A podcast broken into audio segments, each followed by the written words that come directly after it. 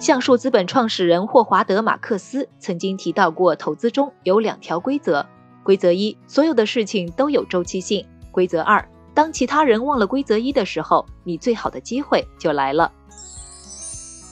你好，欢迎收听简七周报。想提升经济敏感度，抓住更多投资机会的小伙伴，赠送你十五天简七 VIP，在公众号“简七独裁回复“电台”免费领取。一起来听听本周的内容吧。第一条解读来听一听要素市场化改革方案。前天，国务院办公厅印发了要素市场化配置综合改革试点总体方案，表示要在二零二五年前完成试点任务，取得一定的要素市场化改革成果。这意味着什么呢？先来说说要素的意思。要素就是指生产过程中必须的准备，包括材料、加工材料的人和设备、关键的技术以及完成生产的环境。要素市场化呢，就是把劳动力、资本、土地等等这些生产要素的配置交给市场，让他们根据市场供求关系流向需要的领域，哪里需要就往哪里搬。文件中比较重要的有三点：第一，发展多层次股权市场。我们现在有主板、创业板、科创板和新三板，加上去年新设立的北交所，不同公司可以根据自身的条件选择对应的板来上。这有利于具备良好前景的中小企业获得金融助力，激发创新，创造就业。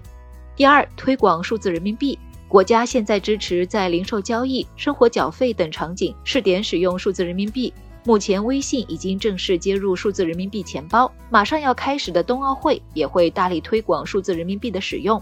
第三，深化户籍制度改革。不少地方都陆续在开展户籍准入年限同城化和居住证的累积互认。也就是说，工作、居住、社保等情况，在一个都市圈或城市群会受到相同的认可。这对我们有什么影响呢？从投资来看，方案提到了多层次股权市场的发展，加上证监会近期表示，全面实行注册制的条件已逐步具备，可能会加速催生出更多的专精特新小巨人。从户籍来看，不少城市都加入了抢人大战，推出零门槛落户，并给予人才补助。上海、北京等严控人口的大城市也松动了政策，优秀毕业生可以直接落户，促进劳动力自由流动。另外，最近越来越多的平台都接入了数字人民币，应用场景进一步扩大，多个地区也陆续派发了多轮数字人民币红包。试点地区还没有安装 APP 的小伙伴可以尝鲜一下。拓展阅读在这里，一个王炸文件，很多人说看不懂。第二条解读来听一听最新的社保基金报告。近日，中国人民大学财税研究所发布了中国各地区财政发展指数报告。数据显示，我国社保基金可持续指数从2008年的52降到2020年的39。这里的社保基金指的是社会保险基金，主要来源是企业和个人缴纳的五险以及政府的财政补贴。专门用于当期个人养老、医疗、工伤、失业以及生育保险金的发放，可持续性降低，意味着社保基金在中长期的支出压力还是挺大的。为什么社保基金可持续性下降了呢？首先，这和人口老龄化加剧有直接关系。现在六十岁及以上的人口达到了两点六亿，占总人口的百分之十八点七。我们正在从老龄化社会迈向中度老龄化社会。老年人越来越多，也就意味着退休的人多了，工作的人少了，社保基金的收入减少，支出增加，整体自然也就下降了。同时，社保基金也受到了疫情的影响。这几年以来，为了恢复经济活力，我国出台了很多减降税费的政策，并加大了减免社保缴费的力度，这些都造成了社保基金收入的缩水。受疫情以及税费减免的影响，我国养老保险基金收入大幅缩减。支出却没有办法减少。二零二零年，全国只有六个省份的养老保险基金收入是大于支出的。那么这对我们有什么影响呢？之前国家就提到过，要实施渐进式延迟法定退休年龄，这与现在老年人越来越多，而工作的年轻人越来越少离不开关系。延迟退休正在向我们走来，这也让个人养老规划变得更加重要。国家已经在推动个人养老金制度了，未来每个人都会有一个养老金账户。自己来做投资决策。另外，我们也可以通过投资尽早开始做养老规划，来保障退休后生活的质量。产品方面，有基金公司推出的养老目标基金，上个月银行也开始销售养老理财产品，大家可以了解起来了。拓展阅读文章在这里，用基金来养老，认识这款产品。第三条解读来听一听抖音电商的报告内容。最近抖音公布了一份电商国货发展的年度报告，还挺有趣的，我们一起来看一下。国货应该是近些年比较火的一个概念，从化妆品到服装都能说出一两个品牌代表，比如完美日记、花西子、安踏、李宁等。根据公布的这份报告，二零二一年抖音平台上国货的占有率为百分之八十七，也就是说，抖音上买的一百件商品中有八十九件都是国货。从销量来看，国货在消费者群体中接受度还是非常高的，成交额过亿的品牌中，国货就占了八成，同比增长百分之六百六十七。卖的最好的要数各户家清用品、食品饮料，还有服饰鞋包、美妆产品等。这说明了什么呢？国货的崛起，除了消费者的支持外，自身也下了不少功夫。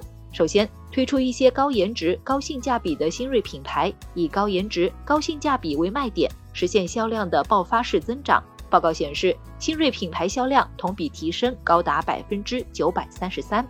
其次，老字号品牌则通过满足年轻群体的消费偏好，不断推陈出新，在质量、服务、设计、审美等各个方面重新注入了新鲜活力。最后，抖音平台的强力辅助更是一大功臣。抖音电商十分注重创新，借助平台的影响力，抖音直播带货的方式更是对新老品牌起着孵化器和加速器的作用。这对投资有什么影响呢？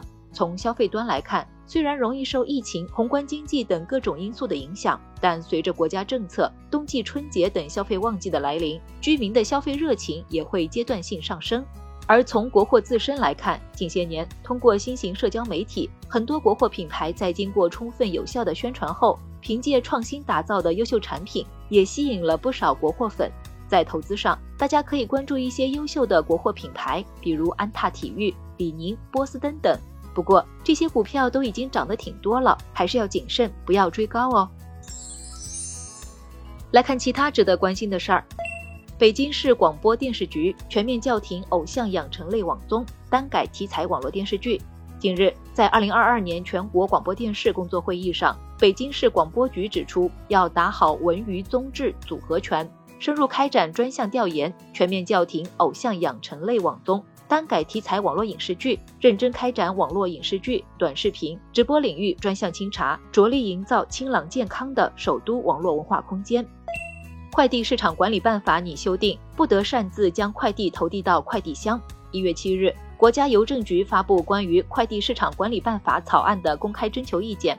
文件提到，经营快递业务的企业未经用户同意，不得代为确认收到快件，不得擅自将快件投递到智能快递箱、快递服务站等快递末端服务设施。微信视频号即将上线付费直播间。最近，微信直播将上线知识专栏，覆盖多个知识方向。同时，微信视频号即将上线付费直播间。视频号直播推出新的商家激励计划，视频号未来一年将通过流量激励扶持不少于十万个优质商家。最后简单总结一下，我们一起了解了什么是要素市场化，然后为你解读了最新的社保基金报告，最后和你聊了聊国货品牌的影响力。感谢收听简七周报，喜欢本期内容的话，欢迎分享给朋友免费收听。最后推荐一篇精选的晚上聊财经，仅用三年就成为国货之光，完美日记真的完美吗？欢迎点击文字区链接收看。周末愉快，周一见哦。